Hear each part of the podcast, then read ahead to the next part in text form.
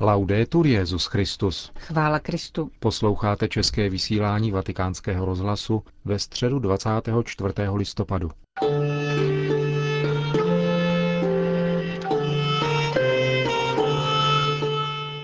Pravidelná středeční audience svatého otce se s ohledem na opakované vydatné římské deště konala ve vatikánské aule Pavla VI.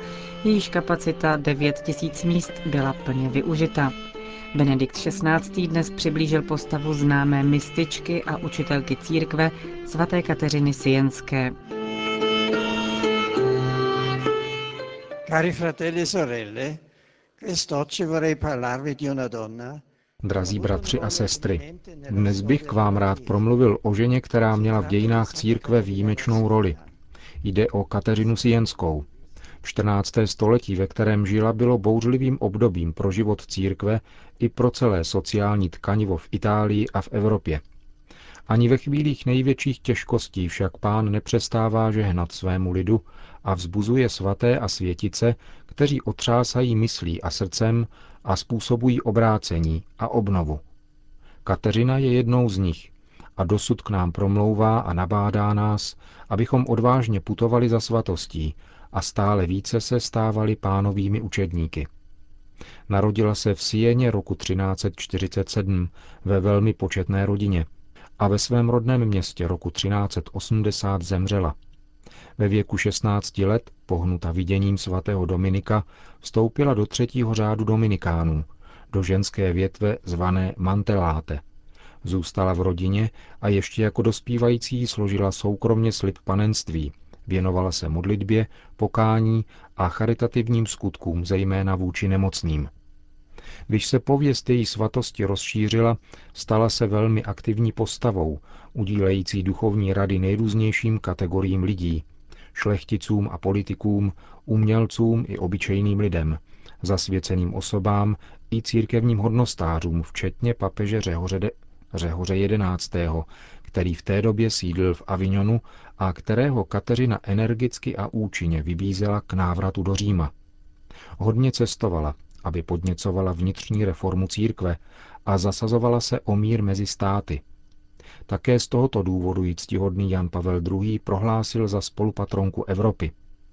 Kéž starý kontinent nikdy nezapomene na křesťanské kořeny, které jsou základem jeho cesty a nadále čerpá z Evangelia základní hodnoty, které zabezpečují spravedlnost a svornost. Katerina soffrì tanto come molti santi.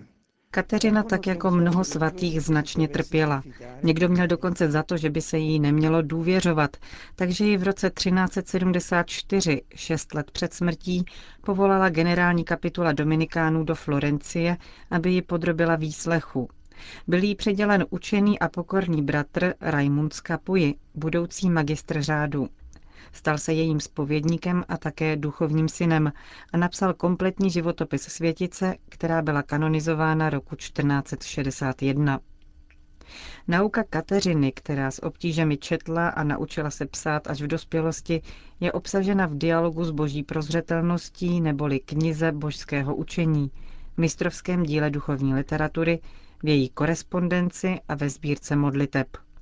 Její učení oplývá takovým bohatstvím, že ji boží služebník Pavel VI. roku 1970 prohlásil za učitelku církve. Kromě toho je rozhodnutím blahoslaveného Pia IX. také spolupatronkou města Říma a ctihodný Pius XI. je prohlásil za patronku Itálie.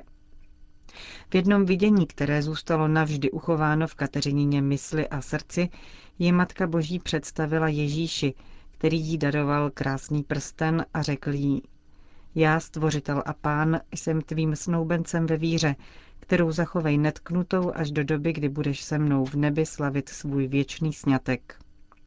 Tento prsten zůstal viditelným jenom pro ní. V této mimořádné epizodě můžeme postřehnout živoucí střed Kateřininy religiozity a každé autentické spirituality, kristocentrismus. Kristus je její ženich, s nímž má vnitřní vztah společenství a věrnosti. Je dobrem milovaným nad každé jiné dobro. Questa unione profonda con il Signore illustrata da un altro episodio Toto hluboké sjednocení s pánem ilustruje další epizoda z života této významné mističky. Výměna srdcí. Podle Raimonda z Kapuji, který podal důvěrná Kateřinina sdělení, se jí zjevil pán Ježíš, který měl na ruce zářivě rudé lidské srdce. Otevřel jí hruď a vložil dovnitř se slovy Nejdražší dcerko, jako jsem včera přijal srdce, které jsi mi nabídla, tak ti nyní dávám svoje a od nynějška bude tam, kde bylo to tvoje. Kateřina doopravdy prožila slova svatého Pavla. Nežijí já, ale žije ve mně Kristus. Stejně jako světice ze Siény cítí každý věřící potřebu sjednotit se s pocity Kristova srdce, aby miloval Boha a bližního, jako miluje Kristus.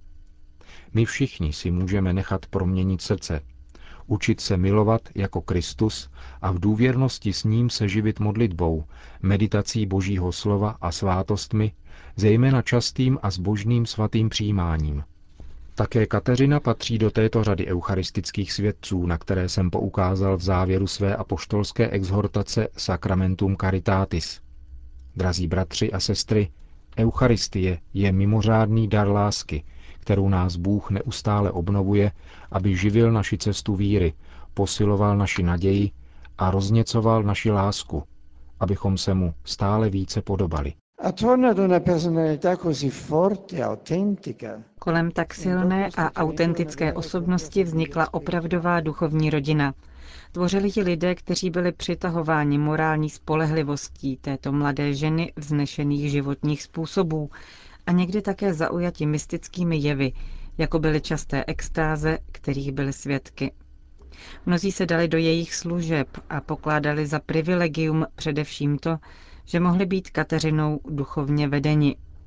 Nazývali ji maminkou, poněvadž od ní dostávali výživu ducha jako duchovní děti. Také dnes čerpá církev značné dobrodění z duchovního mateřství mnoha žen, zasvěcených i věřících lajiček, které v duších lidí živí myšlenku na Boha, posilují jejich víru a orientují křesťanský život ke stále vyšším vrcholům. Říkám vám, synu, a jmenuji vás tak, píše Kateřina jednomu ze svých duchovních synů, Kartuziánovi Janovi Sabatínemu, neboť vás rodím ustavičnou modlitbou a tužbou před Bohem, tak jako matka rodí dítě. Dominikánského bratra Bartoloměje de Dominici obvykle v listech oslovovala nejmilovanější a nejdražší bratře a syn v Kristu, sladkém Ježíši. Dalším rysem Kateřininy spirituality je dar slz. Ty jsou projevem vytříbené a hluboké vnímavosti, schopnosti dojetí a něhy.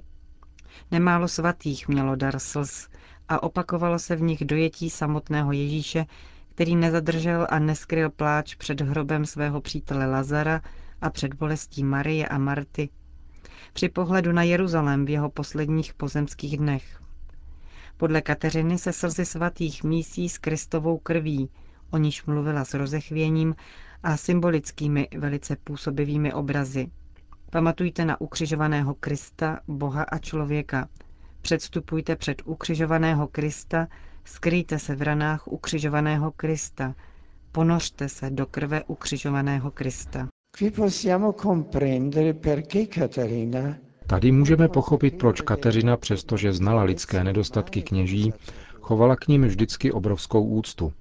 Rozdělují totiž prostřednictvím svátostí a slova spásonosnou moc krve Kristovi. Světice ze Sieny vždycky vybízela kněze, i papeže, kterého nazývala sladkým Kristem na zemi, aby byli věrni svojí odpovědnosti. Byla v tom vedena vždy a jedině svojí hlubokou a stálou láskou k církvi. Před svojí smrtí řekla, opouštím tělo, neboť jsem v skutku strávila a darovala život v církvi a pro církev svatou, která je mi nejvzácnější milostí. Od svaté Kateřiny se tedy učíme chápat tu nejvznešenější vědu, poznat a milovat Ježíše Krista a jeho církev.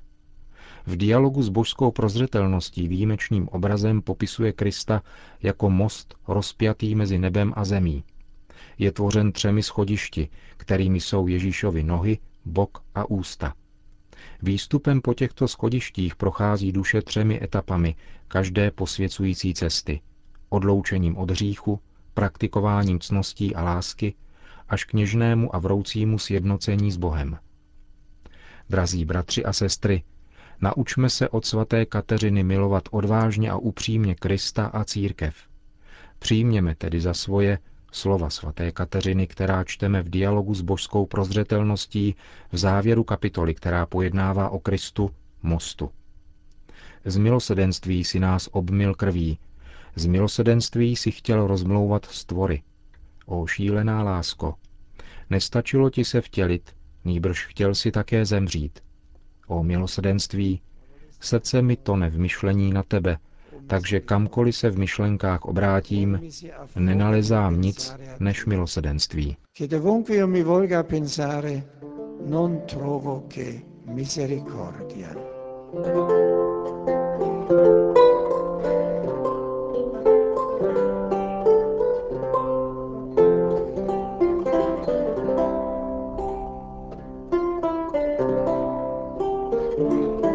To byla katecheze svatého otce.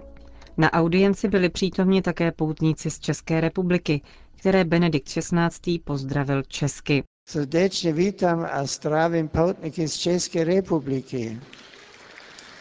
Sejmena z svatého Petra a Pavla Šišťaných. Rád vám všem všechnám. Chvála Kristu. Generální audience se jako obvykle skončila společnou modlitbou od náš, po níž Petrův nástupce udělil apoštolské požehnání. Sit nomen Domini benedictum. Adiutorium nostrum in nomine Domini.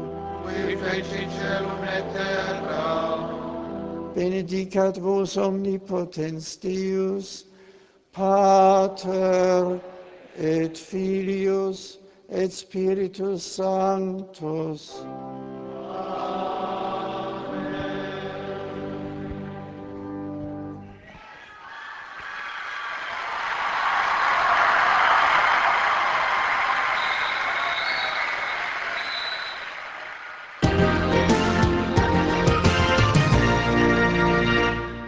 Další zprávy. Vatikán. Benedikt XVI. dnes vyjádřil své hluboké zarmoucení z nedovoleného biskupského svěcení v Číně. V sobotu byl ve městě Chengde v provincii Hebei bez schválení svatého stolce na biskupa vysvěcen otec Josef Guo Jinkai. Prohlášení vatikánského tiskového střediska toto nedovolené svěcení, které se konalo na přání čínské vlády, označilo za bolestivou ránu církevnímu společenství a za vážné porušení katolické disciplíny.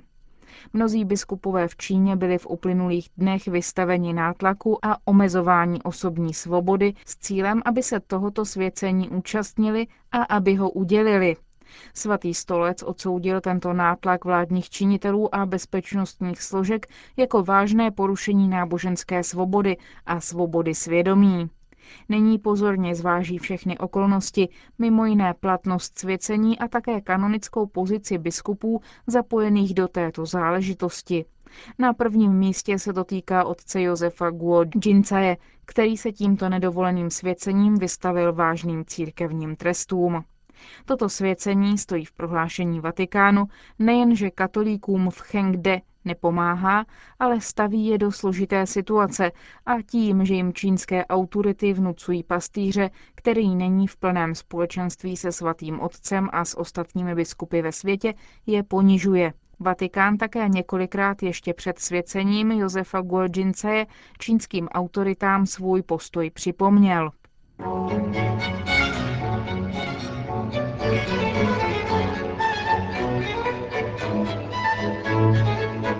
Končíme české vysílání vatikánského rozhlasu. Chvála Kristu. Laudetur Jezus Christus.